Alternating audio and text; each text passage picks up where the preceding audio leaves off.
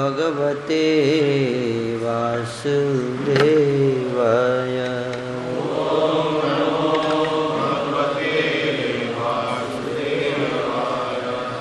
ओम नमो भगवते वासुदेवाय। ओम नमो भगवते वासुदेवाय। ओम नमो भगवते वासुदेवाय। ओम नमो भगवते वासुदेवाय। ओम अज्ञानतिमिरान्धस्य ज्ञानाञ्जनशलाकया चक्षुरुन्मीलितं येन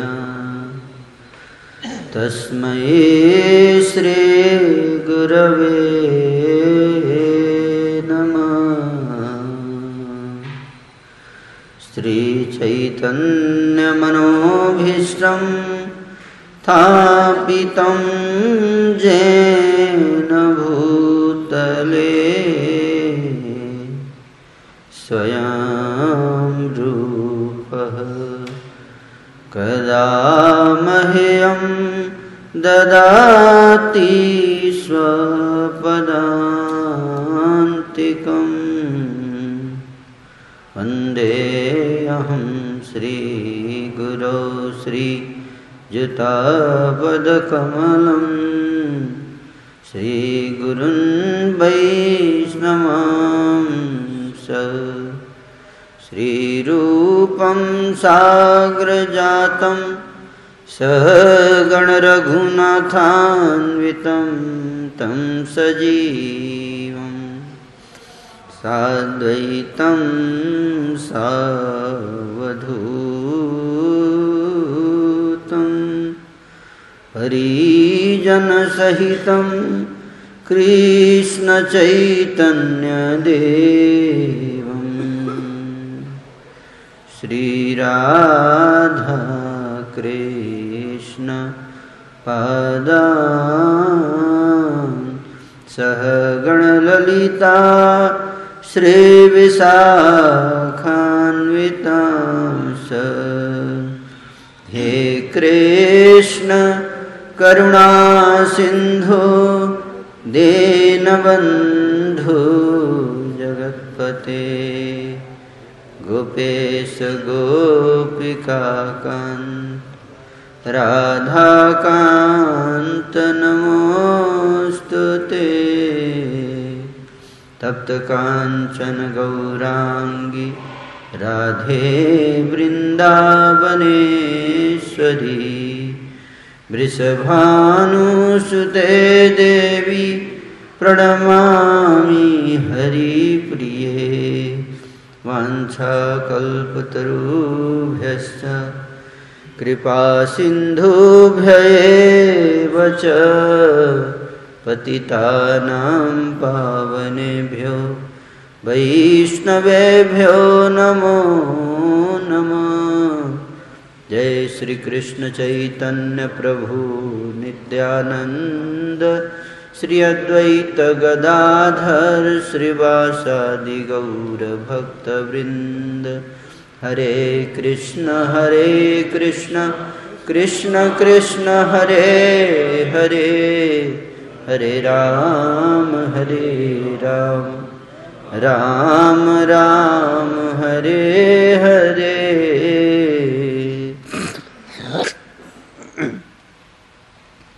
यत्संगलब्धम निजवीर्य वैभवम तीर्थम मुहु संस्पृष्टाम हि मानसम।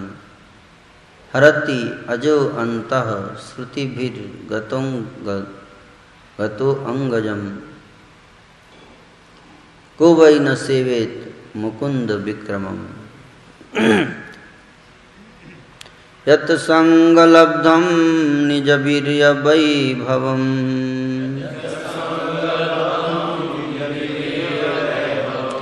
तीर्थं मुहु संस्पृशतं हि मानसं।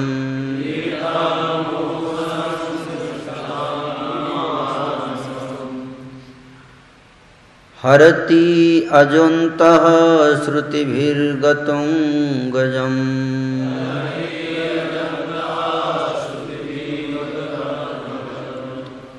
को वै न सेवेत मुकुन्द विक्रमम्।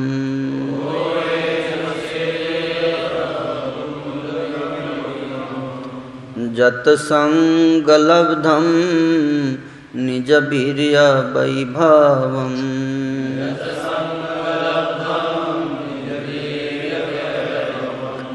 तीर्थं मुहुः संस्पृशतां हि मानसम्।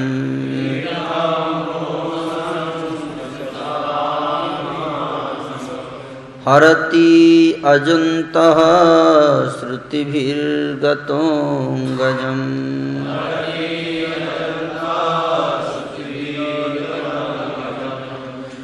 को वै न सेवेत मुकुन्द विक्रमम्।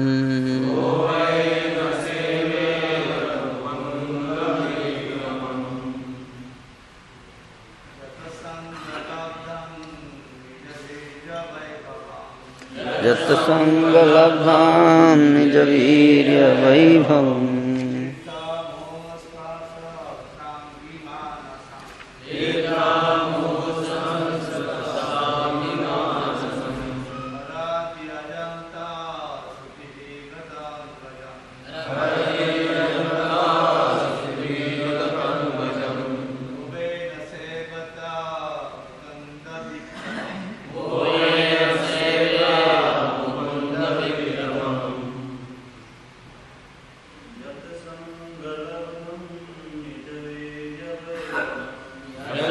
संगलब्धं निज वीर्य वैभवम्।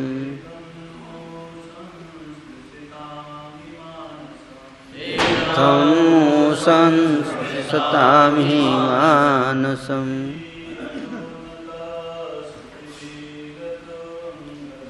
हरति अजन्तः श्रुतिभिर्गतं गजम्।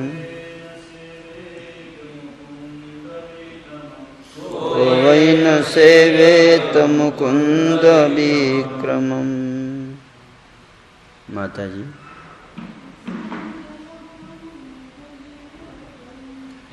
संगलब्धं निज वीर्य वैभवम्।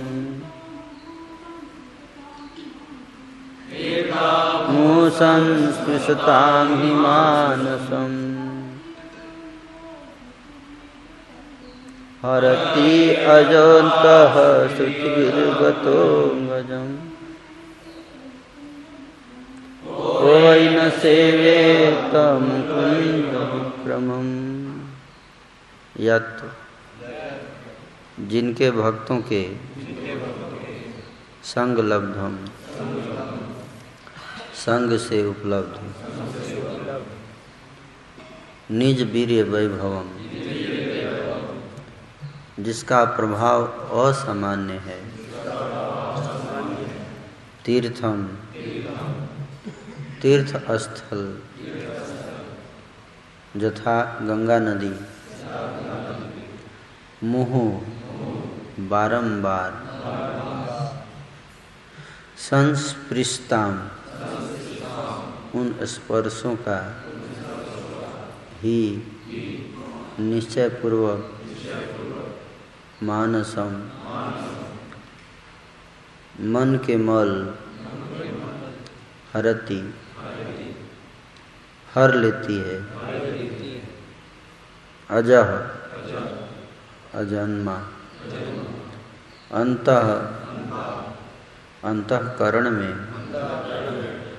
श्रुति भी कानों से। गत प्रविष्ट। अंगजम शरीर के मल या संदूषण। कह कौन। वै निसंदेह। न नहीं सेवेत सेवा करेगा। मुकुंद विक्रमम श्री भगवान मुकुंद के यशस्वी कार्य की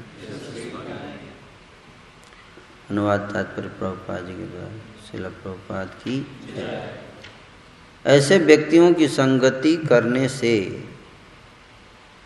जिनके लिए श्री भगवान मुकुंद ही सब कुछ हैं, भगवान के यशस्वी कार्यों को सुनकर समझा जा सकता है। मुकुंद के यशस्वी कार्यों को सुनकर ही भगवान की संगति प्राप्त की जा सकती है।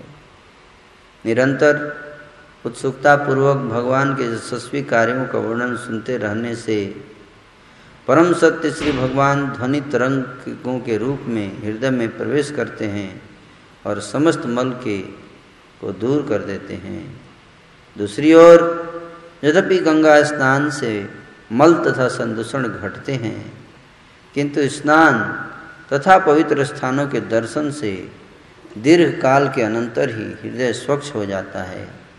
अतः ऐसा कौन विज्ञ पुरुष होगा जो जीवन की पूर्णता के लिए भक्तों की संगति नहीं करना चाहेगा। तात्पर्य, निस्संदेह गंगा स्नान से कई संक्रामक रोग दूर हो जाते हैं, किंतु इससे भौतिकता से आसक्त मनुष्य का मन स्वच्छ नहीं हो सकता, जिसके कारण भौतिक जीवन में सभी प्रकार के रोग उत्पन्न होते हैं।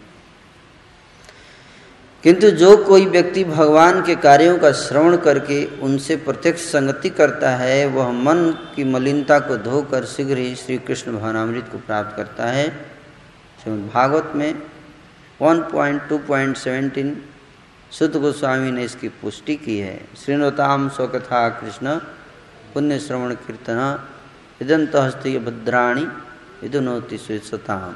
जब कोई भगवान के कार्यों का वर्णन सुनता है तो प्रत्येक के हृदय में वास करने वाले श्री भगवान अत्यंत प्रसन्न होते हैं और वे स्वयं श्रोता के मन के मल को स्वच्छ कर देते हैं। हृदयंत हस्तो यवद्राणी विदुनोति, वे मन के समस्त मल को धो डालते हैं। अपने मन को धो डालने पर मनुष्य श्री कृष्ण भावनामृत की अपनी मूल स्थिति में पहुंच जाता है और इस प्रकार उसका जीवन सफल हो जाता है। इसलिए भक्ति मार्ग के सभी महान संत जन श्रवण विधि की भूरी भूरी प्रशंसा करते हैं। श्री चैतन्य महाप्रभु ने हरे कृष्ण मंत्र के सामूहिक कीर्तन का शुभारंभ किया, जिससे प्रत्येक व्यक्ति श्री कृष्ण के पवित्र नाम का श्रवण कर सके, क्योंकि हरे कृष्ण हरे कृष्ण कृष्ण कृष्ण हरे हरे हरे राम हरे राम राम राम हरे हरे के श्रवण मात्र से व्यक्ति पवित्र हो जाता है। चेतोदर्पण मार्जनम। इसलिए हमारा कृष्ण भावनामृत आंदोलन सारे संसार में हरे कृष्ण मंत्र का कीर्तन करता है।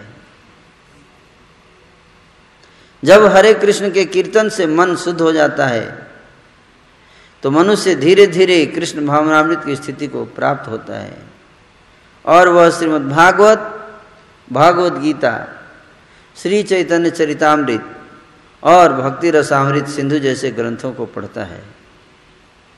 इस प्रकार वह भौतिक दूषण से और अधिक पवित्र होता रहता है। श्रीमद् भागवत में एक पॉइंट दो पॉइंट अठारह में कहा गया है, नष्ट प्रायेषु अभद्रेषु नित्यम भागवत सेवया भगवती उत्तम श्लोके भक्तिर्भवति नैष्ठिकी। निरंतर श्रीमद् भागवत का श्रवण करने तथा निष्काम भक्त की सेवा से मन के सारे कष्ट दूर हो जाते हैं और यशस्वी भगवान के प्रति सेवा भाव स्थापित हो जाता है, जिनकी प्रशंसा दिव्य गीतों द्वारा की जाती है। इस प्रकार भगवान के यशस्वी चरित्र के श्रवण मात्र से भक्त का हृदय पूरी तरह शुद्ध हो जाता है। अगर जाग कर किया जाए तो और उसे चिरंतन दास के रूप में जो भगवान का विभिन्न अंश होता है अपनी मूल स्थिति प्रकट हो जाती है। भक्त द्वारा भक्ति में संलग्न होने पर रजो तथा तमोगुण क्रमशः पराभूत हो जाते हैं और वह सत्वगुण में ही सारे कार्य करता है। उस समय उसे प्रसन्नता होती है और वह कृष्ण भावनामृत की ओर अग्रसर होता है। सभी बड़े बड़े आचार्यों का यही मत है कि मनुष्यों को श्री भगवान के संबंध में सुनने का अवसर प्राप्त होना चाहिए, तभी सफलता निश्चित है। जितना ही अधिक हम अपने हृदय को मल को स्वच्छ करेंगे, उतना ही अधिक श्री कृष्ण के नाम रूप गुण वैशिष्ट और कार्यों के प्रति आकृष्ट होंगे।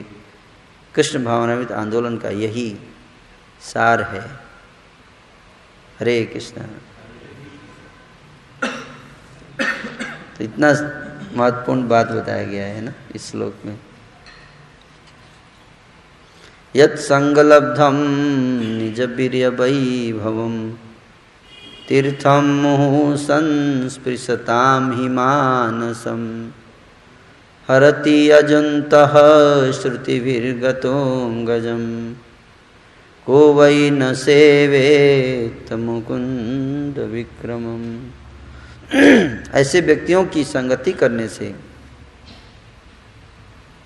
जिनके लिए श्री भगवान मुकुंद ही सब कुछ हैं, तो यहाँ बता रहा है कि किसकी संगति करना है।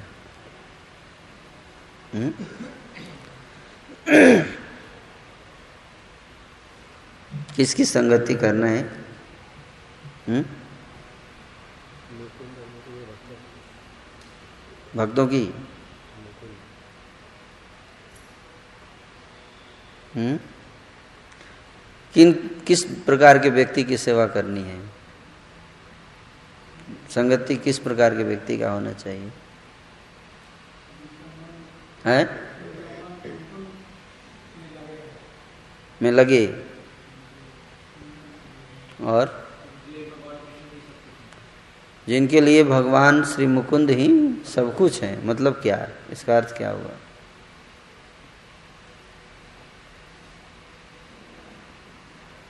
हुँ?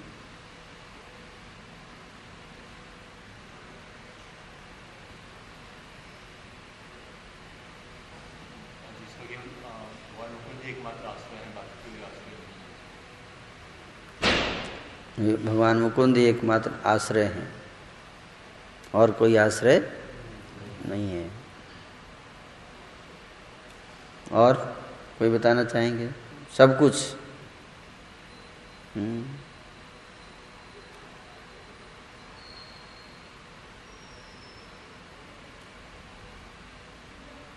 सब कुछ है मेरे। हुँ?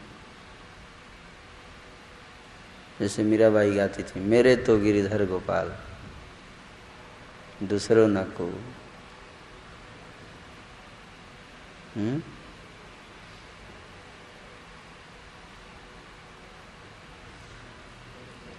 कोई और नहीं, सब कुछ मेरे वही हैं। भक्तिविनोद ठाकुर गा रहे हैं कि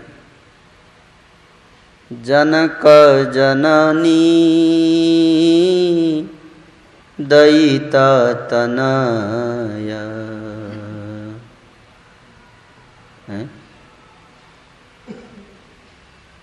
जनक जननी दयित तनय, गुरु पति तुहु मम सर्वमय। आप ही मेरे गुरु भी हैं, है ना? ये गुरु गुरु वही है, पति भी है वही, सब कुछ का समझ में आया। मानस देह गेहो जो किछु मोर अर्पिलु तुआ पदे नंद किशोर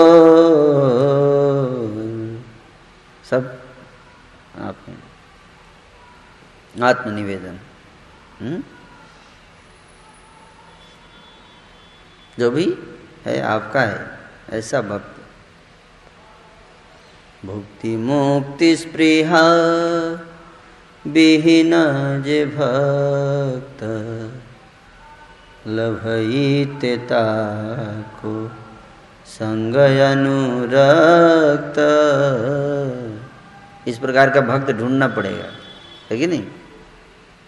है कैसा भक्त, कैसे भक्त की संगति करनी है। इसको केवल भक्त नहीं, केवल भक्त नहीं, कैसा भक्त का संगति करना है। हम्म भक्तिविनोद ठाकुर जी क्या कहते हैं, जो भुक्ति और मुक्ति की स्पृहा, स्पृहा मतलब कामना इच्छा से मुक्त है, विहीन है। विहीन जे भक्त, वो भक्त वो भक्त जो भुक्ति और मुक्ति की इच्छा से विहीन है, जिसके अंदर भुक्ति की इच्छा नहीं है। भुक्ति मतलब भुक्ति मतलब क्या? भोगने की है। कैसे भोगते हम? इंद्रियों के माध्यम से, इंद्रिय विषयों का भोग कहते हैं जीव, है ना? इंद्रियों के माध्यम से इंद्रिय विषयों का भोग। पांच इंद्रियां ज्ञान की, पांच इंद्रियां कर्म की। इन इंद्रियों के द्वारा इंद्रियों के जो विषय हैं, रूप, रस, गंध, स्पर्श, स्वाद, हैं, इनका भोग। आँख से रूप का भोग, जीवा से रस का भोग, रूप रस गंध, नासिका से गंध का भोग,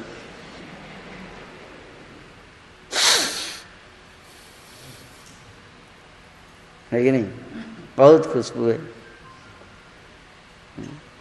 स्पर्श, स्पर्श त्वचा, स्पर्श का सुख,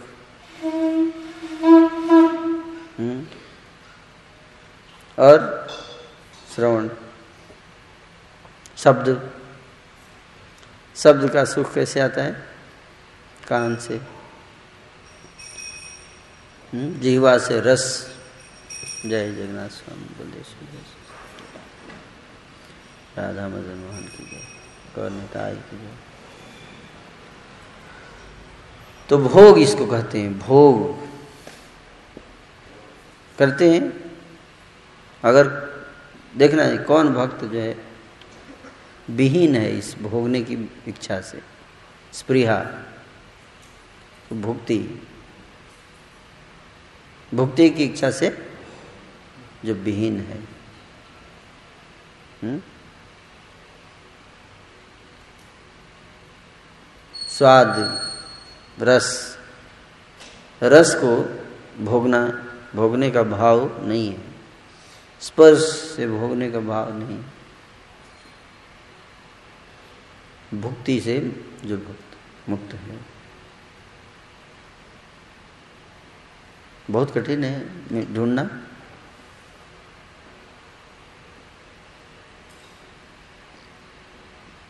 है ना? तो भुक्ति और मुक्ति, मुक्ति की इच्छा हुई कि मेरे को कोई कष्ट नहीं होना चाहिए, ये इच्छा कहते हैं मुक्ति की इच्छा। मेरे को कोई कष्ट ना हो,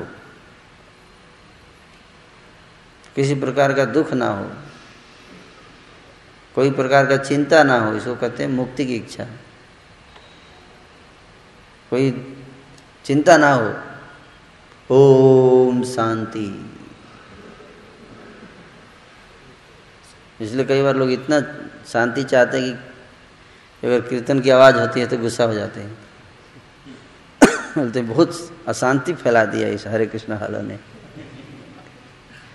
भक्ति का मतलब शांति होना चाहिए, है कि नहीं। मोक्ष का मतलब कोई चिंता नहीं, कोई दुख नहीं, कोई कष्ट नहीं। हुँ? इसका मतलब मोक्ष चाहते हैं आप, भक्ति नहीं है भाई। कोई व्यक्ति अपने मालिक की सेवा कर रहा है तो उसमें तो कष्ट, सेवा में कष्ट होगा ना, है कि नहीं। सेवा का अर्थ ही है कि स्वामी के कष्ट को अपने ऊपर लेना, यही तो सेवा का अर्थ है। क्या गलत बोल रहा हूँ तो बताइए। अगर हम स्वामी की चिंता को अपने ऊपर ले लेना, यही तो कष्ट है, यही तो भक्ति है, है कि नहीं। स्वामी के दुख को अपने ऊपर ले लेना, यही तो सेवक का काम है।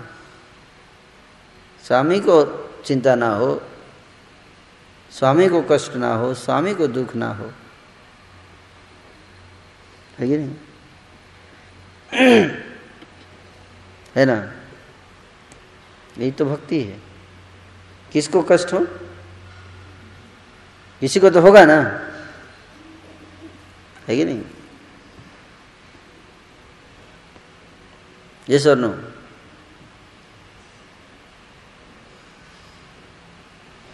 किसी को तो होगा कष्ट, yes or no? मंदिर, अगर मान लीजिए मंदिर है, मंदिर में समस्या है, है कि नहीं, कुछ कष्ट है। तो आपको चूहा चल रहा है मंदिर में, मान लीजिए ऑल्टर में, तो आप सो रहे हैं जाकर, तो चूहा भगवान पे चढ़ गया, है कि नहीं। तो कष्ट किसको हो रहा है, भगवान को। और सो कौन रहा है, सेवक सो रहा है। सेवक चिंता मुक्त हो गया मंदिर में ज्वाइन करके, है कि नहीं, आराम से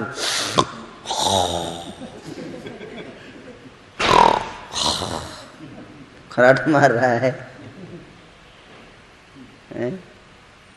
और स्वामी के ऊपर चूहा कूद रहा है। स्वामी टेंशन में है, अरे मेरा उस दास कहाँ गया।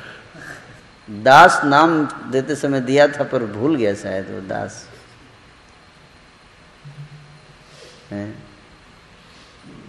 और अगर दास जगता रहेगा तो चूहे को भगाता रहेगा, तो स्वामी आराम से चलेगा। इसलिए हम लोग को दास नाम दिया जाता है, नाम से अंत में दास होता है कि नहीं। तो चिंता किसी को तो उठानी पड़ेगी, है कि नहीं। तो वो सेवक ही क्या जो अपनी चिंता स्वामी के ऊपर लाद दे, वो कोई सेवक है?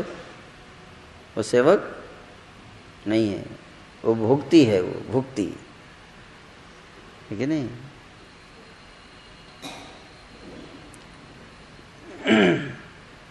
इसलिए आमार पोषण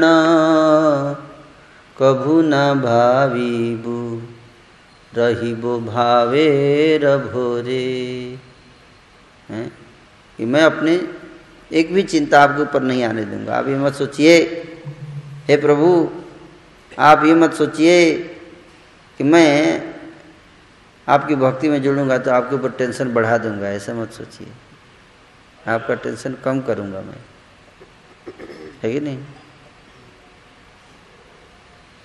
बढ़ाने नहीं आया हूँ टेंशन, क्या करने आया हूँ, कम करने आया हूँ, है कि नहीं।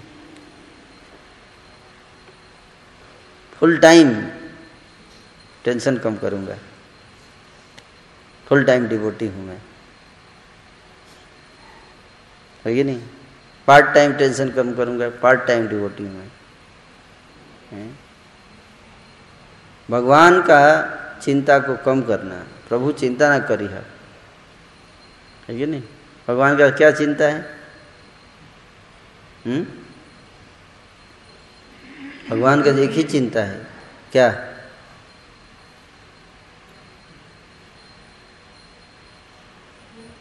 है? भक्त कष्ट ना हो। सही बोल रहे हैं। इस संसार में जीव दुखी हैं, यही चिंता है भगवान की।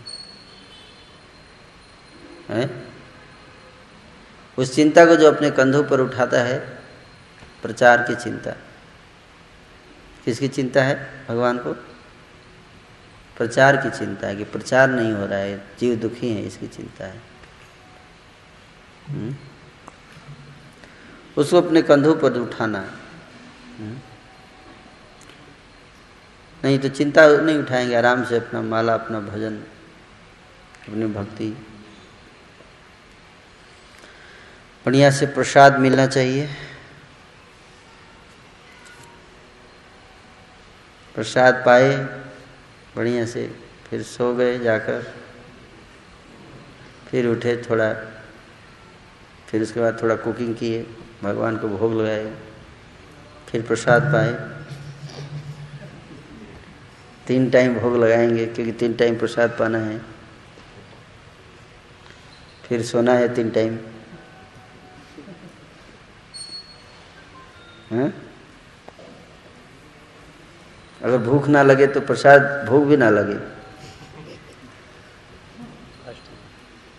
है ये नहीं? कई बार भक्त लोग भूख लगता है तब याद आता है भोग लगाना है भगवान को,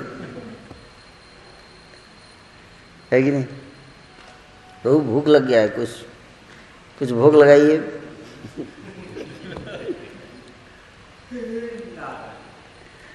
हैं?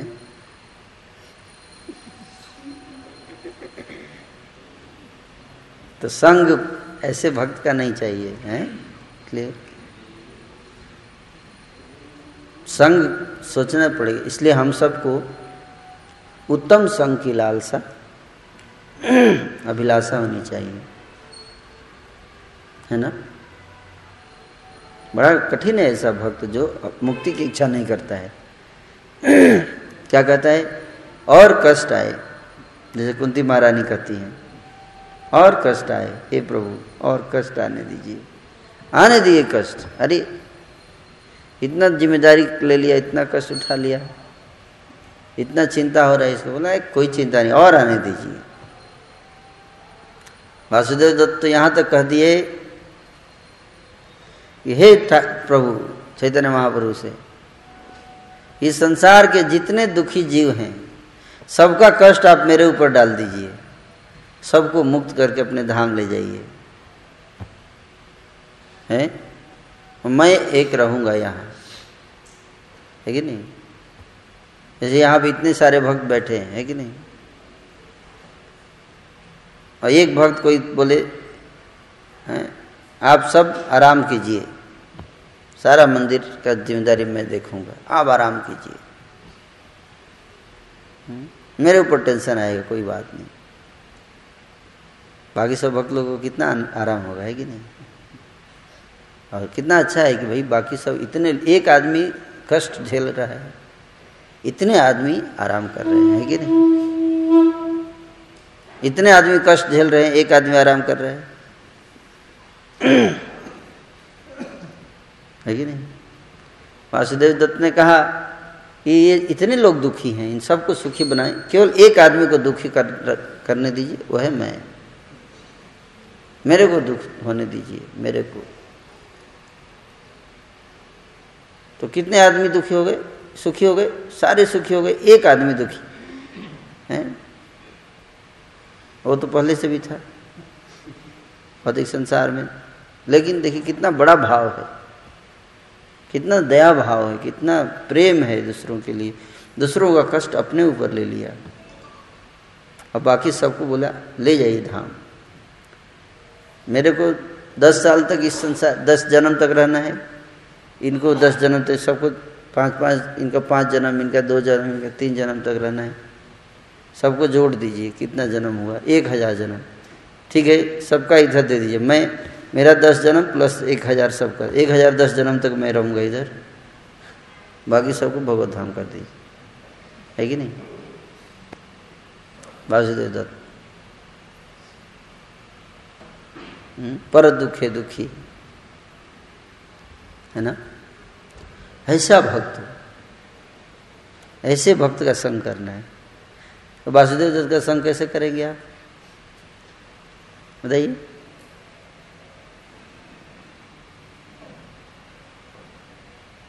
कैसे करेंगे कोई बताइए?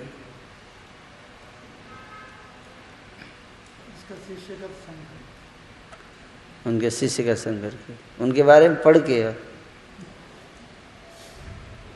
वासुदेव दत्त के बारे में पढ़ना चाहिए, है ना। जिस भी व्यक्ति का संग करना, कई बोल रहे हमारे आचार्य चले गए, चले गए लेकिन उनके संग कर सकते हैं। कब? हम जब उनके बारे में पढ़ते हैं या उनकी किताबों को पढ़ते हैं, है ना, तो संग करते हैं उनका। इसलिए जो आचार्यों ने जो किताबें लिखी हैं उनको पढ़ने से हम उनका संग करते हैं। ऐसे भक्त प्राप्त करना बहुत दुर्लभ, इसलिए भक्त को शास्त्र पढ़ना चाहिए। क्या करना चाहिए? शास्त्र में मन लगाना चाहिए, शास्त्रों को पढ़ना चाहिए।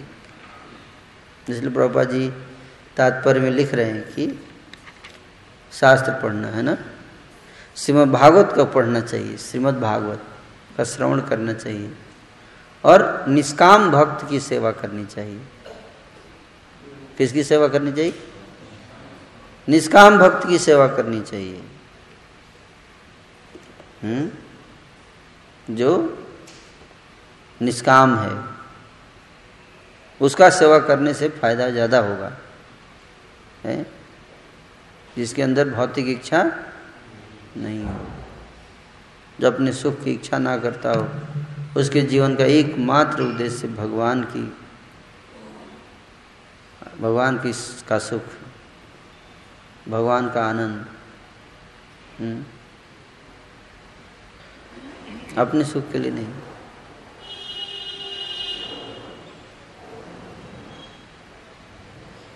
वो अपना सब कुछ आपको दे देगा। एक बाबा जी थे, बाबा जी के पास एक भक्त गए तो बाबा जी को रोज दो रोटी मिलता था भिक्षा में। जब वो भक्त आए उनके पास, उन्होंने उनको दो रोटी खिला दिया।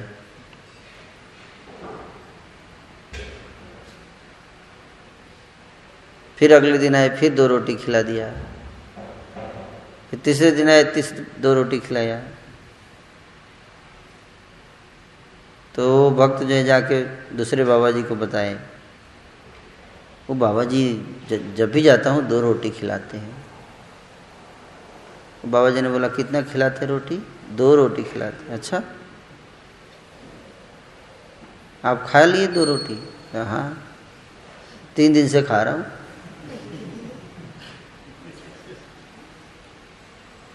बाबा जी बोले वो तो दो रोटी आप तीन दिन से खा रहे हैं, इसका मतलब तीन दिन से भूखा है वो बाबा जी। क्यों? उसको दो ही रोटी मिलती है, उसको दो ही रोटी मिलती है, वो आपको खिला रहा है, इसका मतलब भूखा है। तीन दिन से उसने कुछ खाया नहीं। अरे ये क्या हो गया मेरे से, तो बहुत गलती हो गया। अगले दिन गए, बोले तो फिर दो रोटी रख दिए सामने, एक खाई है। तो नहीं, अब मुझे पता चल गया है कि आपको दो ही रोटी मिलती है और आप तीन दिन से आप तीन दिन से आप दो रोटी मुझे खिला रहे हैं। आपने मुझसे कितना बड़ा अपराध करा दिया। बोले नहीं नहीं, ऐसा मत बोलिए, ऐसा मत बोलिए, आप भगवान के अतिथि हैं, आप आए हैं भगवान के यहाँ मंदिर में आए हैं और आप ऐसा बोल रहे हैं मैं खाऊं और आपको भूखा रखूं, ये कैसे हो सकता है? आइए प्रसाद पाइए। ये तो पाइए आप पाइए। नहीं नहीं मैं नहीं पाऊंगा, नहीं आपको पाना पड़ेगा, आपको लेना ही पड़ेगा, ऐसे कैसे हो सकता है। आप आए भगवान के मंदिर में, ऐ मैं खाऊंगा आप भूखे रहेंगे, ऐसा कैसे हो सकता है। बोले नहीं नहीं वो जबरदस्ती खिला रहे हैं, नहीं खाना ही पड़ेगा। बोले मैं भाग रहा हूँ, आज कल से नहीं आऊँगा, मैं नहीं आऊँगा कल से अब यहाँ। बोले नहीं नहीं ऐसा मत कीजिए, ऐसा मत कीजिए, चलिए ठीक है है ना, खा लेते हैं आप, लेकिन आइए यहाँ आते रहिए। रात में सो गए, रात में बोले आप अच्छा कीजिए थोड़ा हेल्प कीजिए मेरे को भगवान को सुलाने में। तो भजन गा के सुलाते थे, हारमोनियम था उस पर गाते थे, इतना सुंदर भजन गा के राधा कृष्ण को सुलाते रात में, है कि नहीं। और उठा के मूर्ति को हाथ से नीचे बेड पे डाल के दोनों को रेस्ट कराते। बूढ़े हो गए थे काफ़ी बाबा जी, तो बेड पे नहीं डाल पाते थे, तो बोले आप थोड़ा मेरा हेल्प कीजिए, मैं बूढ़ा हो गया हूँ। दोनों को बेड पे सुलाते, पूरा पंखा झलते राधा कृष्ण। और जब सो गए चामर ढुलाते, जब सो गए बाबा जी के ने बोला ये लीजिए आप, ठंडी का दिन है, काफ़ी ठंडी है वृंदावन में, बहुत ठंडी लग है, ये कंबल ओढ़ लीजिए। बोले आप क्या ओढ़े, मैं मैं है ना मेरे लिए है, आप ओढ़िए मेरे लिए है। बोले ठीक है, इनको कंबल ओढ़ा दिए, सो गए दोनों। कंबल ओढ़ते नींद आ गई भक्त जी को। रात में अचानक कोई व्यक्ति है किटकिटा रहा है, ठिठुर रहा है, उसकी आवाज़ आ रही है कराहने की, काँप रहा है। उठे, आँख खोली तो देखे अरे तो बाबा जी तो ऐसे ही फर्श पे ऐसे ही लेटा हुआ है, काँप रहा है ठंडी में, कंबल इनको उड़ा दिया। ये क्या किया आपने, आपने मुझे कंबल ओढ़ा दिया, आप खुद ऐसे ही लेटे हुए। नहीं नहीं नहीं आप झूठ बोले, मेरे से कंबल है आपके पास। बोले नहीं नहीं आप भगवान के अतिथि हैं, अतिथि देवो भव, मैं तो इनका सेवक हूँ, आप ओढ़िए आप ओढ़िए। नहीं नहीं मैं नहीं ओढ़ूंगा, आप ओढ़िए। नहीं नहीं नहीं ऐसा थोड़े होता है, अतिथि को व्यवस्था मिलनी चाहिए।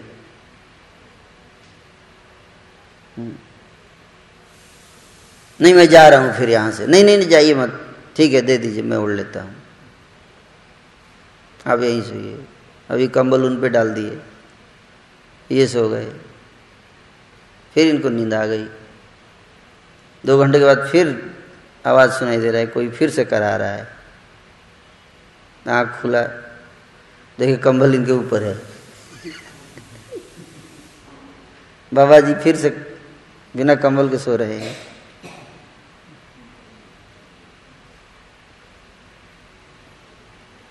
फिर उठे, क्या कर दिया आपने, मजाक बना रखा आपने, फिर से आपने कंबल डाल दिया मेरे ऊपर।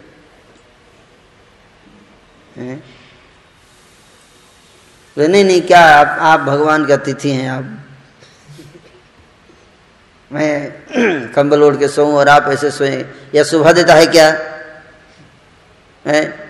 भगवान क्या सोचेंगे, कैसा सेवक है मेरा, मेरा गेस्ट आया था, क्या सोच के जाएगा, मेरे सेवक ऐसे हैं, खुद कंबल ओढ़ के सोते हैं, खुद खाते हैं, मेरे को नहीं देते, क्या सोचेंगे भगवान।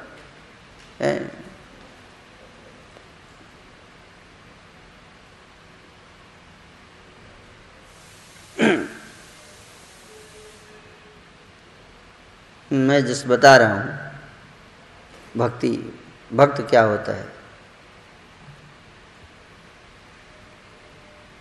है ना। तो हम लोग भी भक्त हैं, वो भी एक भक्त है, है कि नहीं?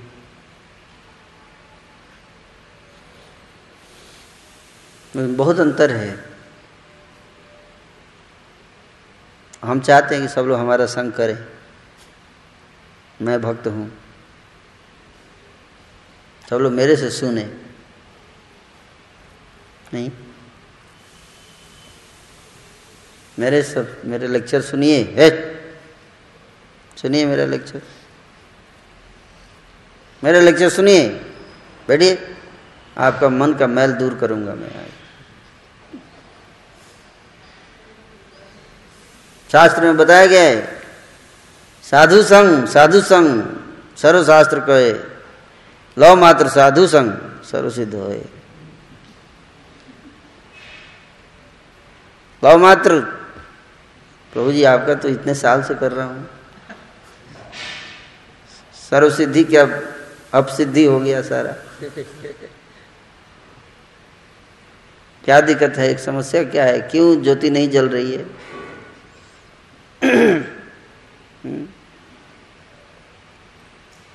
साधु बनना इतना आसान नहीं है, इतना आसान नहीं है। सताम प्रसंगात्मम वीर संविदो भवंती हृतकर्ण रसायना कथा तज्जोत्स्नादास उपवर्ग वर्तमनी तदारती भक्त को मिस्यति। भगवान कपिल देव ने भी यही बात बताई माता देवहूति को।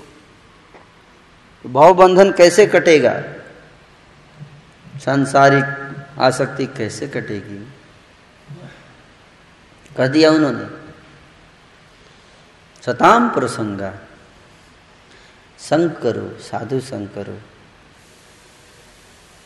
तो माता देवहूति ने पूछा साधु कहाँ मिलेंगे, कैसे पहचानूंगी मैं कि कौन साधु है?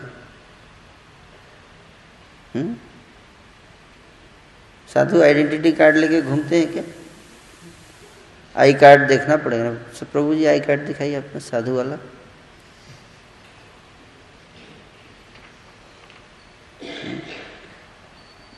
पर पहले पहचानना पड़ेगा ना, है कि नहीं, कि साधु है, तब तो सुनना पड़ेगा। सताम प्रसंगात आपने बोल दिया, तो सताम क्या होता है पहले बताइए, कैसे पहचानेंगे कि ये सताम है? हुँ?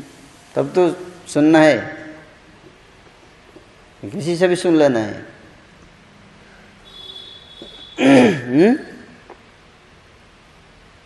इसलिए सबसे श्रवण करने का लाभ सुनाना भी बहुत सब चाहते हैं।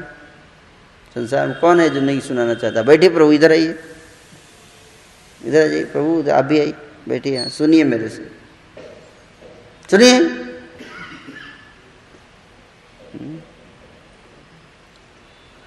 हर व्यक्ति सुनाना चाहता है। हुँ? लेकिन सुनाने का उद्देश्य क्या है? सुनाने का उद्देश्य है कि सामने वाला व्यक्ति के मन का मैल दूर हो जाए और कृष्ण के प्रति प्रेम प्रकट हो उसके हृदय में। ये नहीं कि सुनाया, अब मेरे मेरे फॉलोअर बन जाइए, ठीक है, किसका नाम लेना है? समझ में आया मेरा क्लास? हुँ? किसका नाम लेना है? मेरा? हुँ? भगवान से पहले मेरा नाम लेना है, भगवान बाद में। गुरु गोविंद दो खड़े हैं, हैं काके लागू पाए, बलिहारी गुरु आपनो जो गोविंद दियो बताए। कौन बताया गोविंद के बारे में? कौन बताया? बोलो ना, सीधे बोलो, डाउट है?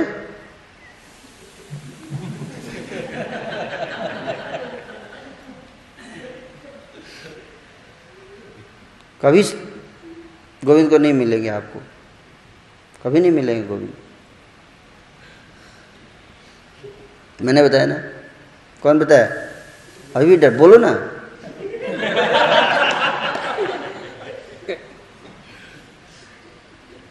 मैंने बताया गोविंद बाद में, मैं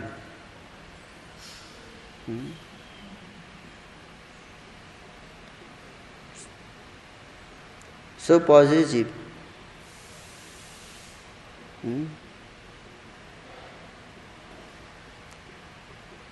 ये नहीं, ये साधु नहीं, इसलिए बता रहे हैं। इसलिए देखिए कितना बड़ा, कि किसकी संगति करनी है? जिसके सब कुछ भगवान मुकुंद हैं, भगवान मुकुंद, उनकी संगति।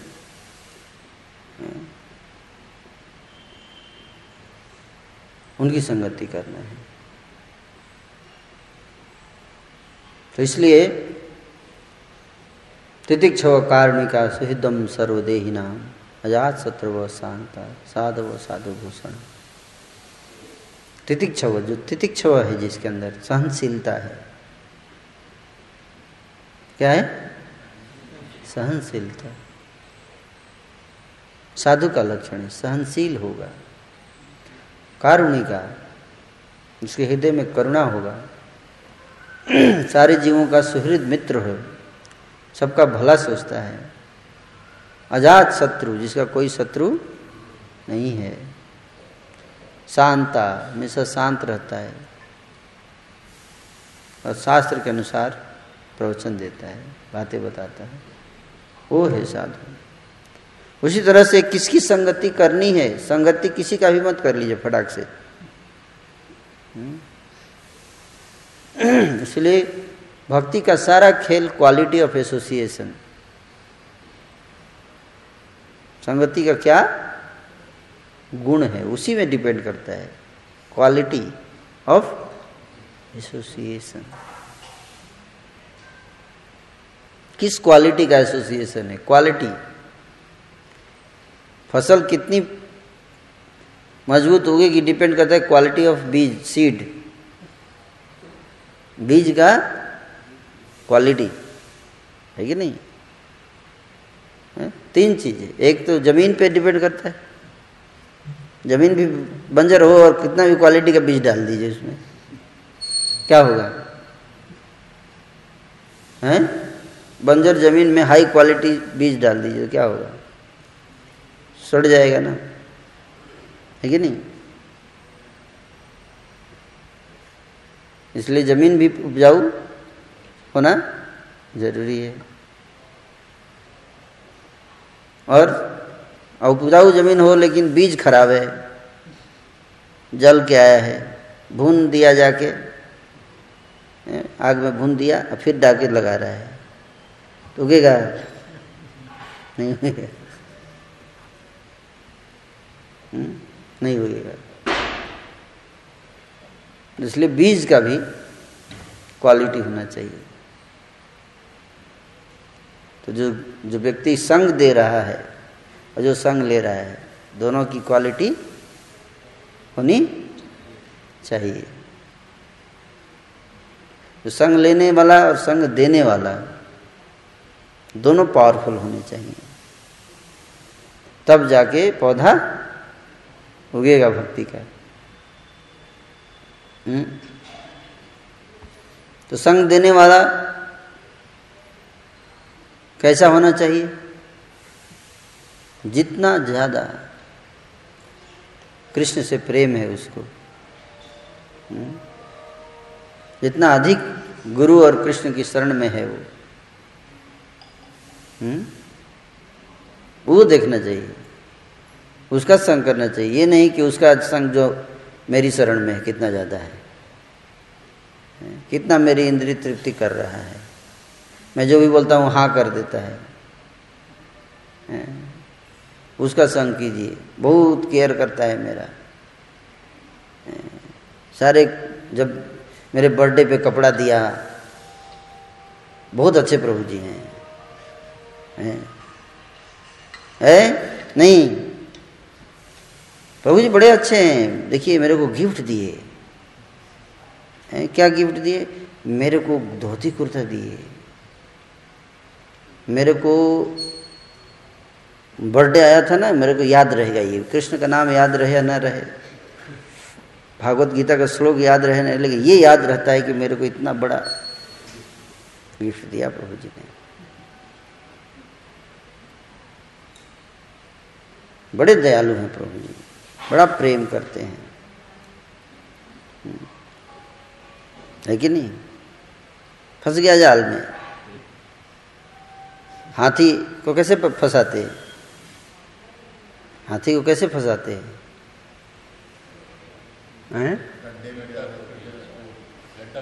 गड्ढा खोद दिया जाता है, उद्देश्य रहता है उसमें गिर जाए, है कि नहीं? गिरने के बाद जब चार पाँच दिन छोड़ देते हैं इसे, बिना खाए पिए पड़े रहेगा उसी में, हैं? अब कोई खाना पीला भूख, जब भूख लग जाएगी तीन चार दिन भूखा रहेगा हाथी, तड़पता रहेगा, तब जाएगा। कौन जाएगा?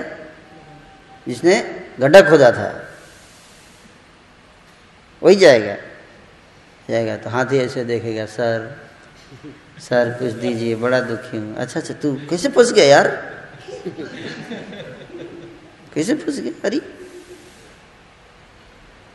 सर कोई बात, मैं हूँ तुम्हारा अपना, मैं हूँ ना, अपना हूँ, टेंशन मत ले, अब मैं आ गया हूँ, अब तेरे को टेंशन लेने की जरूरत नहीं है, ये ले खा, तू भी क्या याद करेगा। तो हाँ तेरी, कितना अच्छा आदमी है यार, इतना खिला रहा है मेरे को, वही फंसाया था वही खिला रहा है, है कि नहीं?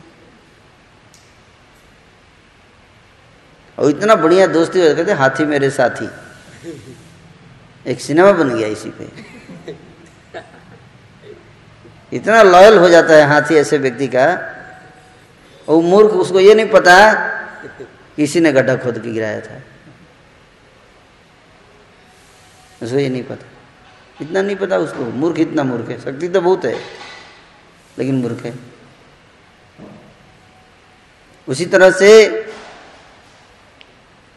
ये नहीं देखना चाहिए संकट में कि कौन कितना क्या कर रहा है, ये देखना चाहिए कि वो व्यक्ति कृष्ण से कृष्ण से कितना प्रेम करता है, कृष्ण के लिए कितनी चिंता उठाता है, कृष्ण के को अपना सब कुछ, उसका कौन है? कृष्ण ही है। सर्वस्व तुम्हार चरणे समर्पिया, हे प्रभु आपके चरणों में अपना सर्वस्व समर्पित कर दिया। मानस देह गेह जो कि चुमोर अर्पित आपदे नंद किशोर, हे नंद किशोर सब अर्पित कर दिया आपके चरणों में। ऐसा व्यक्ति कैसा है? देखिए कौन कृष्ण के चरणों में अपना सब कुछ समर्पित कर दिया है ना, करे ना, जिसके लिए भगवान मुकुंद ही सब कुछ है। ऐसे व्यक्ति को मत कृते त्यक्त कर्माण त्यक्त्वा स्वजन बांधव, भगवान कपिल देव यहाँ तक कहते हैं मेरे भक्तों के बारे में क्या बताऊं हे माता, आपको मैं क्या बताऊं अपने भक्तों की महिमा। मेरे सुख के लिए अपना सब कुछ त्याग देते हैं। क्या क्या त्यागते हैं? त्यक्त कर्माण, अपने सारे भौतिक कर्तव्यों तक का त्याग कर देते हैं मेरे लिए। माता पिता भाई बंधु सबके प्रति कर्तव्य छोड़ देते हैं मेरे लिए। मत कृते मत कृते त्यक्त कर्माण, सारी ड्यूटीज भूल जाते हैं, कृष्ण को पहले प्रसन्न करना, बाकी सब बाद में। और त्यक्त्वा स्वजन, यहाँ तक अपने स्वजन संबंधी तक को भी त्याग देते हैं। जब मैं बुलाता हूँ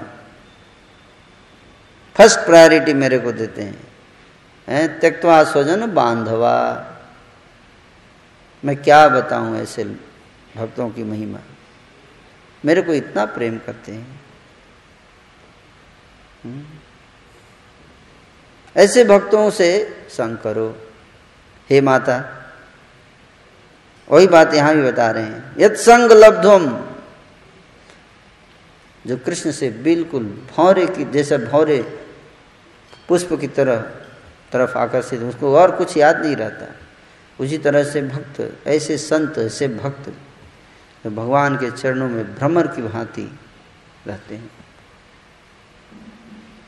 यत् संग लब्ध्वम निज वीर्य वैभवम है। तो एक ही शब्द का चर्चा हो पाया, समय हो गया। यत् संग लब्ध्वम, कि किसका संग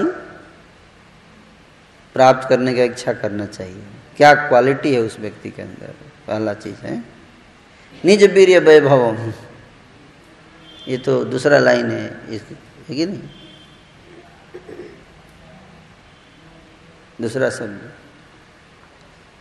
इसलिए बहुत सावधान रहना चाहिए, इस पे डिपेंड करता है कि संग किस प्रकार, quality of association is very very important, बहुत इम्पॉर्टेंट है, बहुत महत्वपूर्ण है भक्ति में आगे बढ़ने के लिए। इसलिए you have to be very choosy, careful, you have to very careful किसका संग करना। यत् संग लब्ध्वम, मुकुंद ही सब कुछ है जिसके, उसका संग नहीं। संसार भी में की चीज़ों के पीछे जो भागता है, है नहीं, जो पूरी तरह से कृष्ण को शरण समर्पण कर चुका है, ऐसे भक्त को संग मिलने का लालसा होना चाहिए। लेकिन रेयर है, बहुत दुर्लभ है, बहुत स महात्मा सुदुर्लभाम वासुदेवम सर्वम इति, जिसके वासुदेव ही सब कुछ हैं, वासुदेवम सर्वम इति।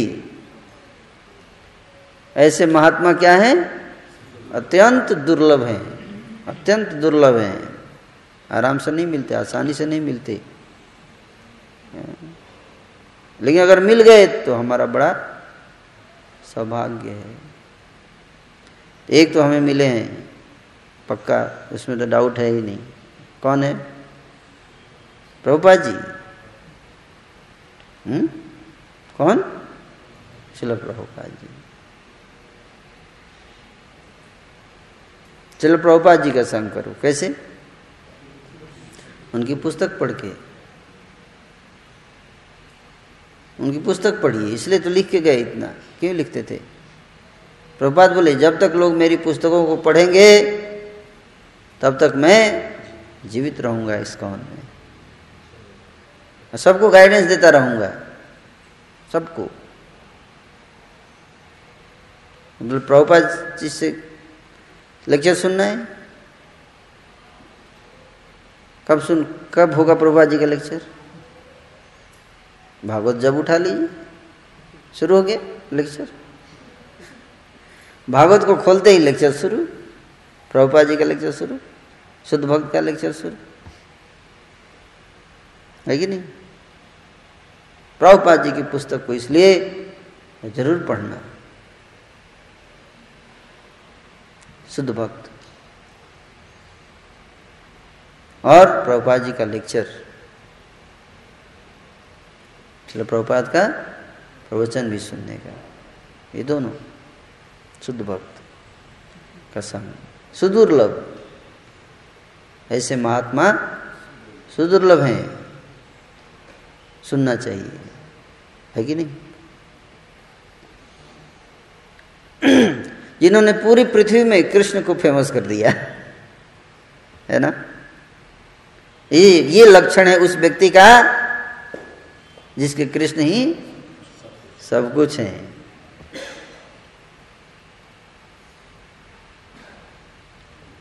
क्या कर दिया, कृष्ण को कौन जानता था, वृंदावन को कौन जानता था प्रभुपाद जी से पहले। मैं इसी दिल्ली में था, मेरे को पता भी नहीं था, कभी सुना भी नहीं था वृंदावन नाम। उम्र हो गई थी चौबीस साल, कभी कान में वृंदावन नाम भी नहीं गया था।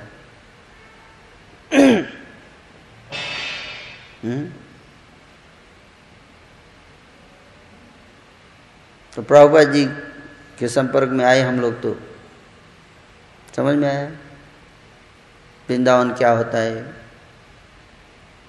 भक्ति क्या होती है, तो इन्होंने फेमस कर दिया, कृष्ण को विस्तारित कर दिया यश को। निज वीर्यस वैभवम, वीर्य वैभवम, कृष्ण के वीर्य, कृष्ण के गुणों को, कृष्ण पृष्ठाय भूतले, पूरे पृथ्वी में हर जगह कृष्ण को, भगवत्ता को स्थापित कर दिए। सब लोग पूजा करो कृष्ण की, कृष्ण की पूजा, ये है भक्त का लक्षण, है ना। कृष्ण की कीर्ति का विस्तार करता है पृथ्वी पर ऐसे भक्त जो क्या करते हैं, कृष्ण की कीर्ति का विस्तार करते हैं। ये लक्षण है उन भक्तों का जो प्रचार करते हैं। और ऐसे प्रचारक जो चाहते हैं, गुरु परंपरा के अनुसार जिन्होंने ये भाव विकसित किया है कि हमें कृष्ण को हर जगह, हर गांव, हर नगर, हर घर में पहुंचाना है, हुँ? ये भी लक्षण है उस व्यक्ति का। हुँ? उसके लिए उसको लाखों कष्ट आएगा, अपने ऊपर संभाल लेगा, लेकिन कृष्ण की कीर्ति का विस्तार करता जाएगा, ये भी लक्षण है। जैसे प्रभुपाद जी आप देखिए, प्रचार करने में बहुत कष्ट है, आसान है प्रचार करना, प्रचार करना आसान नहीं है। एक मंदिर बना के चला के दिखा दीजिए, प्रभुपाद जी ने इतने सारे मंदिर बनाए, सोचिए कितना टेंशन आता होगा उनके ऊपर। एक भक्त बना के चल, पूरे जीवन चला के दिखाइए, इतना टेंशन देगा वो आपको। आसान है भक्त बनाना? नहीं आसान है।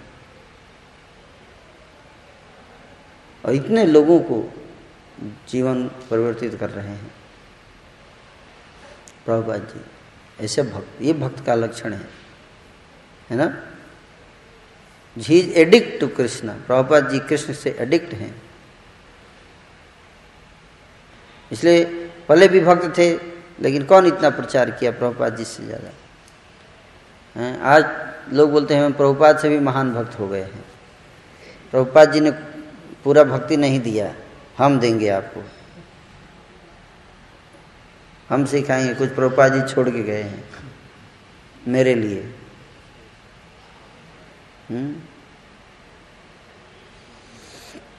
प्रभुपाद जी के पोजीशन को लेना चाहते हैं कुछ लोग, पोजीशन ले लो, कोई उससे भी ऊपर जाना चाहते हैं।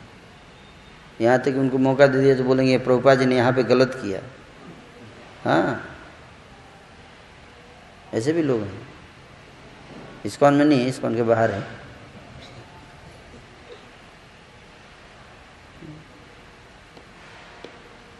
तो इसलिए मूर्खों की कमी नहीं है इस संसार में। ईर्ष्या, द्वेष ऐसी चीज़ है, है ना। प्रभुपाद जी जैसा कोई संत नहीं है इस पूरी पृथ्वी पर। विशेष व्यक्ति थे, विशेष आत्मा, विशेष शक्ति प्रदान किया था भगवान ने, और विशेष मिशन को लेकर आए हैं। इनसे आसक्ति हो जाए तो हमारा जीवन सफल हो जाए, ऐसा भक्त नहीं मिलेगा, बहुत दुर्लभ है। अरे इतने सारे अनुयायी, इतने सारे करोड़ों करोड़ों रुपए, इतने मंदिर जिसके हों, हैं,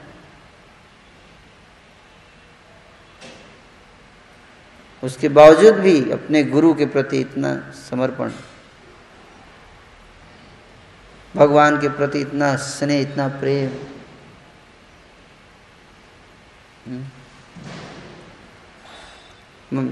कोई चीज उनको स्पर्श नहीं कर पाई। न धन स्पर्श कर पाया, न अनुयायी स्पर्श कर पाए, किसी से आसक्ति नहीं थे,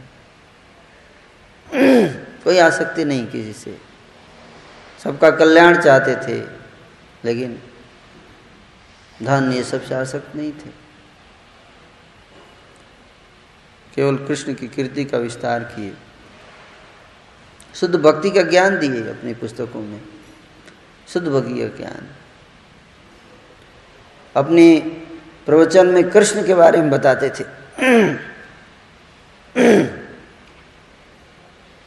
कृष्ण के बारे में बताते थे,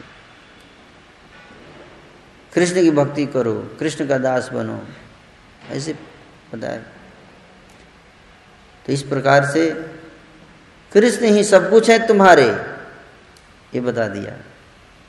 प्रभुपाद जी ने सिखाया है कि नहीं, सब कुछ कृष्ण है, उनकी शरण में जाओ, है ना। इस प्रकार से ज्ञान दिया हम सब।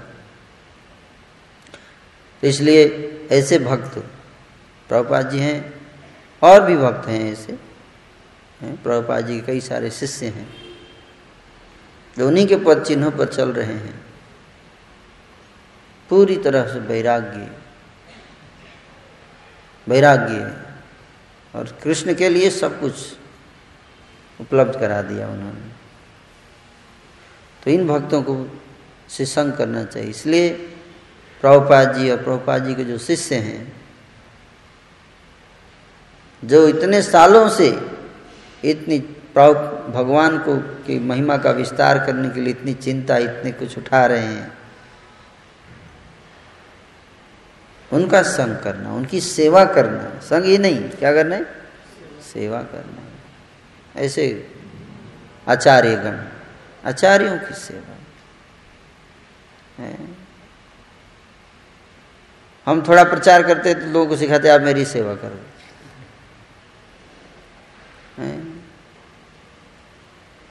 नहीं।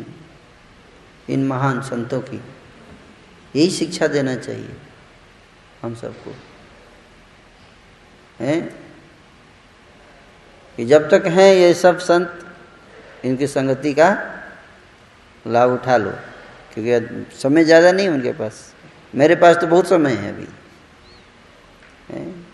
मेरा पैर दबाने के लिए तो कई साल पड़े हैं, है कि नहीं। अगर मेरा पैर दबाना भी है तो कई साल पड़े हैं, है कि नहीं। तो लाइव एसोसिएशन, इसलिए जितने प्रभुपाद जी के शिष्य बचे हैं उन सब का संग करना चाहिए। आवश्यकता मिले, ज़रूरत पड़े तो, समय मिले तो लाभ उठाना चाहिए। हुँ? इस प्रकार से भक्ति का यही भाव है, संग। और जितना क्वालिटी एसोसिएशन होगा, है, उतना अपने से ऊंचा association, higher association, higher. Junior के साथ ही बैठे हुए हैं दिन रात, अपने से नीचे या बराबर वालों के साथ सबसे ज़्यादा मज़ा आता है कि नहीं। सीनियर के साथ बैठने में मज़ा आता है, सीनियर्स के साथ बैठते हैं। गुरु के पास जाने का मन करता है, गुरु प्रवचन देते हैं तो सुनने का मन करता है, हैं? लालसा होनी चाहिए सुनने की। वरिष्ठ वैष्णव आचार्य जब के संग का मन कर, करता है, करना चाहिए, तब जाके हमारा जीवन सफल होगा। उनके संग से हमारा हृदय पवित्र होगा। तो इसलिए ऐसे अवसर का लाभ उठाना चाहिए जहाँ पे हायर एसोसिएशन प्राप्त हो रहा है, उच्च कोटि का एसोसिएशन, लाइव एसोसिएशन। लाइव भी टेप, टेप से भी कई बार लोग टेप पे ही सुन लेते हैं। टेप जैसे प्रभुपाद जी का टेप सुनो, क्योंकि प्रभुपाद जी फिजिकली नहीं है तो टेप चलता है, और व्यक्ति फिजिकली है उसका टेप सुन रहे हैं, फिजिकल लेक्चर दे रहे, नहीं आ रहे सुनने, और टेप सुन रहे हैं, हैं? ये कलयुग तो है, हैं? फिजिकल सेवा नहीं, टेप सुन। तो जब तक हैं फिजिकल प्रेजेंट हैं, तब तक इसका लाभ उठाना चाहिए। बहुत बहुत धन्यवाद, thank you so much. Hare Krishna.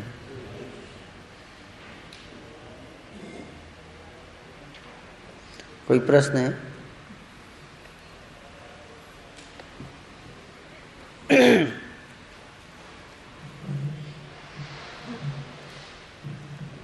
हम्म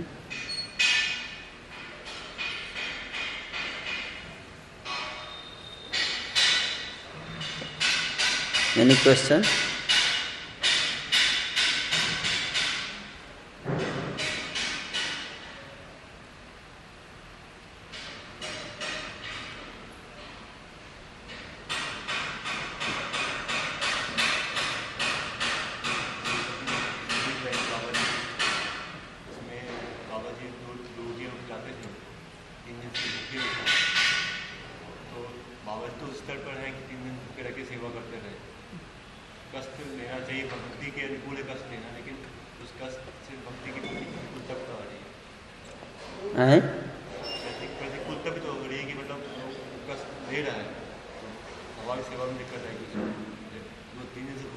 उनको नहीं आ रही थी दिक्कत, वो तो कर रहे थे, आपको दिक्कत आ रही है इसलिए आपको नहीं बोल रहा हूँ खड़ा होने के लिए। आपको बोला मैंने कभी भूखा रहने के लिए।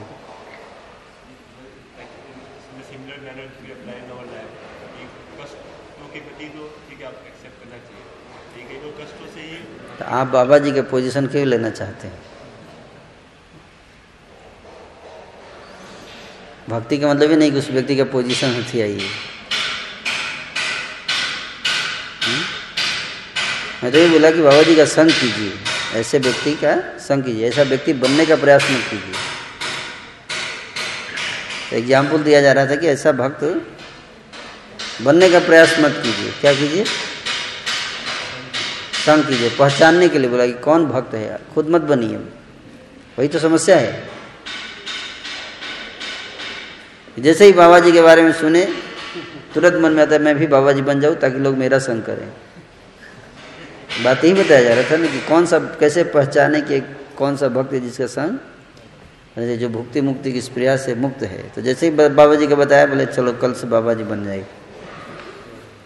नहीं, बाबा जी बनना नहीं है, बाबा जी का संग करने की बात कर रहा हूँ। ऐसे व्यक्ति को ढूंढिए और उसका संग कीजिए, ये बताया जा रहा था। यानी कि बाबा जी आप अपना सीक्रेट पता चल गया अब आपका, कल से आपकी ज़रूरत नहीं, मैं ही तीन दिन फास्ट कर लूँगा, दो चपाती आप आ जाइए आपको खिलाऊंगा, ठीक है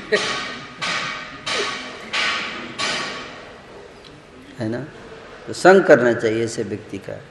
क्या करना चाहिए? संग और सेवा। ऐसे व्यक्ति को ढूंढिए। डोंट ट्राई टू इमिटेट, नकल मत कीजिए। क्या कीजिए? फिर क्या करना है? सेवा करना है। कई लोगों ने प्रभुपाद जी के गुण सुने तो तुरंत नकल करना शुरू कर दिया। फिर जैसे ही प्रभुपाद जैसा उड़ने लगे आकाश में, और उड़ने तो अच्छी बात है, पर फिर समझने लगे कि मैं भी प्रभुपाद हो गया, क्योंकि भावना यही थी उड़ने के पीछे कि प्रभुपाद जैसा सम्मान मिले, मेरा भी कथा में नाम आए कि मैं भी तीन दिन तक भूखा था। ये भावना आ जाता है सुनने से। सबसे बड़ा खतरा यही है, है ना, सबसे बड़ा खतरा है भक्ति में। तो हम मैंने ये बताया कि किसका संग करना चाहिए और किसकी सेवा करनी चाहिए। ये नहीं बताया कि भाई आप उनका पोजीशन ही हथिया लो, बाबा जी बन जाओ। बाबा जी बनना नहीं, बाबा जी का दास बनना है, ये बताया। दासों का दासों का दास, यही लालसा। महान व्यक्ति के बारे में सुनिए तो ये मत सोचिए कि उनके जैसा बनना है, ये भौतिक विचार है। ये हमें सोचना चाहिए कब वो दिन आएगा ऐसे भक्त का संग और सेवा का लाभ प्राप्त हो, सेवा करने का अवसर मिल जाए, मेरा जीवन धन्य हो जाए। समझ में? बस सेवा करो आप, आप तीन दिन भूखे मत रहो। बड़ा आसान है, वो ज़्यादा कठिन है। उससे आसान क्या है? उस भक्त को ढूंढो जो तीन दिन तक भूखा रहता है और उसकी सेवा करो, वो ज़्यादा आसान है कि नहीं? लेकिन लोग कठिन काम करना चाहते हैं, क्यों? क्योंकि उसमें उसकी सेवा करूँगा तो मेरा नाम क्या होगा? अगर तीन दिन भूखा रह गया तो मेरे प्रभु जी अगले क्लास में मेरा भी चर्चा करेंगे,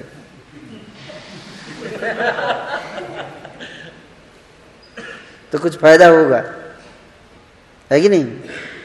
और अगर उसका सेवा कर दिया तो क्या फायदा होगा, कभी चर्चा भी नहीं होगा मेरे क्लास में। चर्चा तो उनका होगा कि इतने महान भक्त कि मैंने उनकी सेवा की।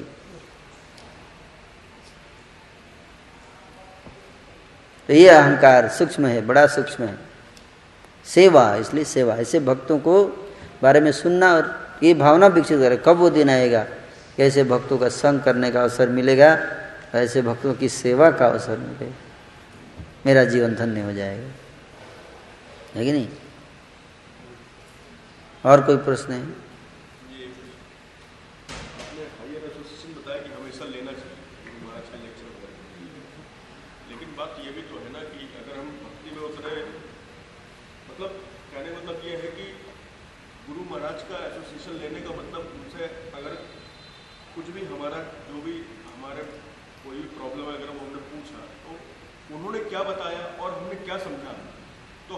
हमें जो संगति एक, एक ऐसे डिवोटी के माध्यम से लेनी चाहिए जो लगातार नहीं। प्रॉब्लम क्या है? प्रॉब्लम तो सबको पता है, शास्त्र लिखते हैं आपके प्रॉब्लम, है ना, और समझ में भी आएगा। कई बार हम सोचते हम पता नहीं महाराज मेरी प्रॉब्लम समझेंगे कि नहीं समझेंगे।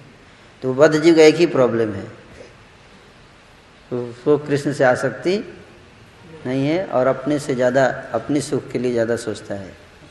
बाकी सब उसका सिम्टम है, मूल कारण यही है, मूल रोग जो है यही है, है कि नहीं। तो ये जब तक ठीक नहीं होगा, सिम्टम को दबाने से क्या फायदा, है कि नहीं। इसलिए गुरु आपको वो चीज़ देंगे, उपाय बताते हैं जो आपके मूल रोग को अटैक करता है। तो आपको अच्छा नहीं लगता है, इन्होंने कुछ सॉल्यूशन नहीं दिया, बोल दिया हरे कृष्णा करो, हरे कृष्णा करो। अरे कुछ भी पूछता हूँ घुमा के पूछता हूँ, वही बोल देते हैं हरे कृष्णा करो।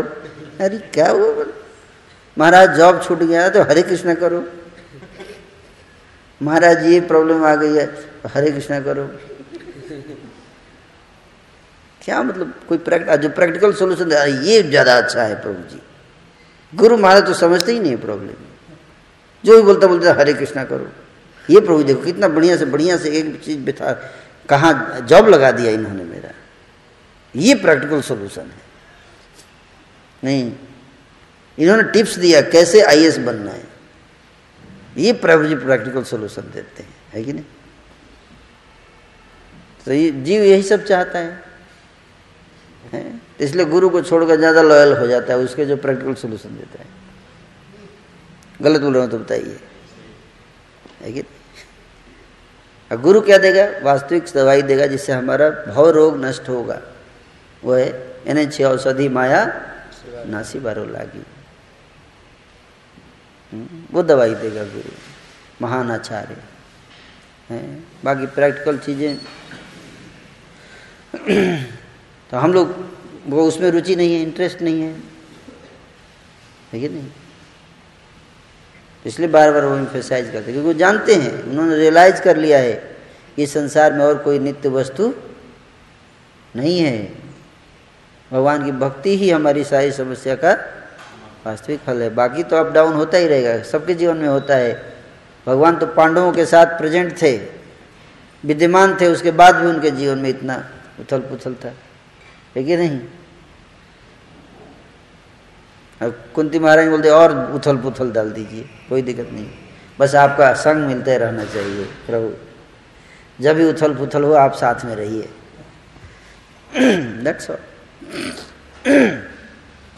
तो इस तरह से भक्त शुद्ध भक्ति देना चाहते हैं। शुद्ध भक्त जो होते हैं वो शुद्ध भक्ति देना चाहते हैं, भुक्ति नहीं देना चाहते। हम क्या एक्सपेक्ट करते हैं, भुक्ति देते। तो थोड़ा थोड़ा प्रभु जी थोड़ा हाथ रख दीजिए, थोड़ा हाथ रख दीजिए ऊपर सिर पे। प्रभु जी प्रभु जी हाथ नहीं रख रहे हैं लगता है, अगर इनका हाथ पड़ जाए एक बार तो सब मिल जाएगा। तो किसी तरह से हाथ पकड़ उपड़ के उनको खींच के रखवा ही लेते हैं। बहुत पावर है इनके हाथ में, एक बार पड़ जाए तो फिर सब मिल जाएगा। लेकिन भुक्ति मिलेगा, भुक्ति क्या फायदा है, इससे कुछ लाभ है? इस संसार में कोई समस्या है ही नहीं, इस संसार में कोई समस्या नहीं है, सब स्वप्न है। लेकिन जीव समझता नहीं है। एक ही समस्या है, क्या? कि हम सपना देख रहे हैं, सपने में समस्या दिख रही है। तो कोई सपने में देख रहा है कि शेर आकर उसको खाने वाला है, तो क्या कीजिएगा उसको बचाने के लिए? अंदर घुसेंगे सपने में, एक मिनट रुक जा, अभी घुसता हूँ तेरे सपने में, तलवार लेकर घुस गए, प्रभु जी काट रहे हैं। नहीं, सपने कोई देख रहा है, रो रहा है, तो क्या करेंगे आप? उसको उसको जगा दो ना, सीधे सिंपल बात। उठ जा प्रभु, प्रभु उठिए, कुछ नहीं है। जैसे उठेगा, कहाँ है शेर? उसी तरह इस संसार में सपना, ये सब समस्या जितनी दिखती है, सब समस्या ही, ये तो शरीर से है, हम शरीर है ही नहीं। ये सर नो, हम शरीर नहीं है ना। सारी समस्या किसके लिए? शरीर पे आ रही है ना, और हम है ही नहीं शरीर।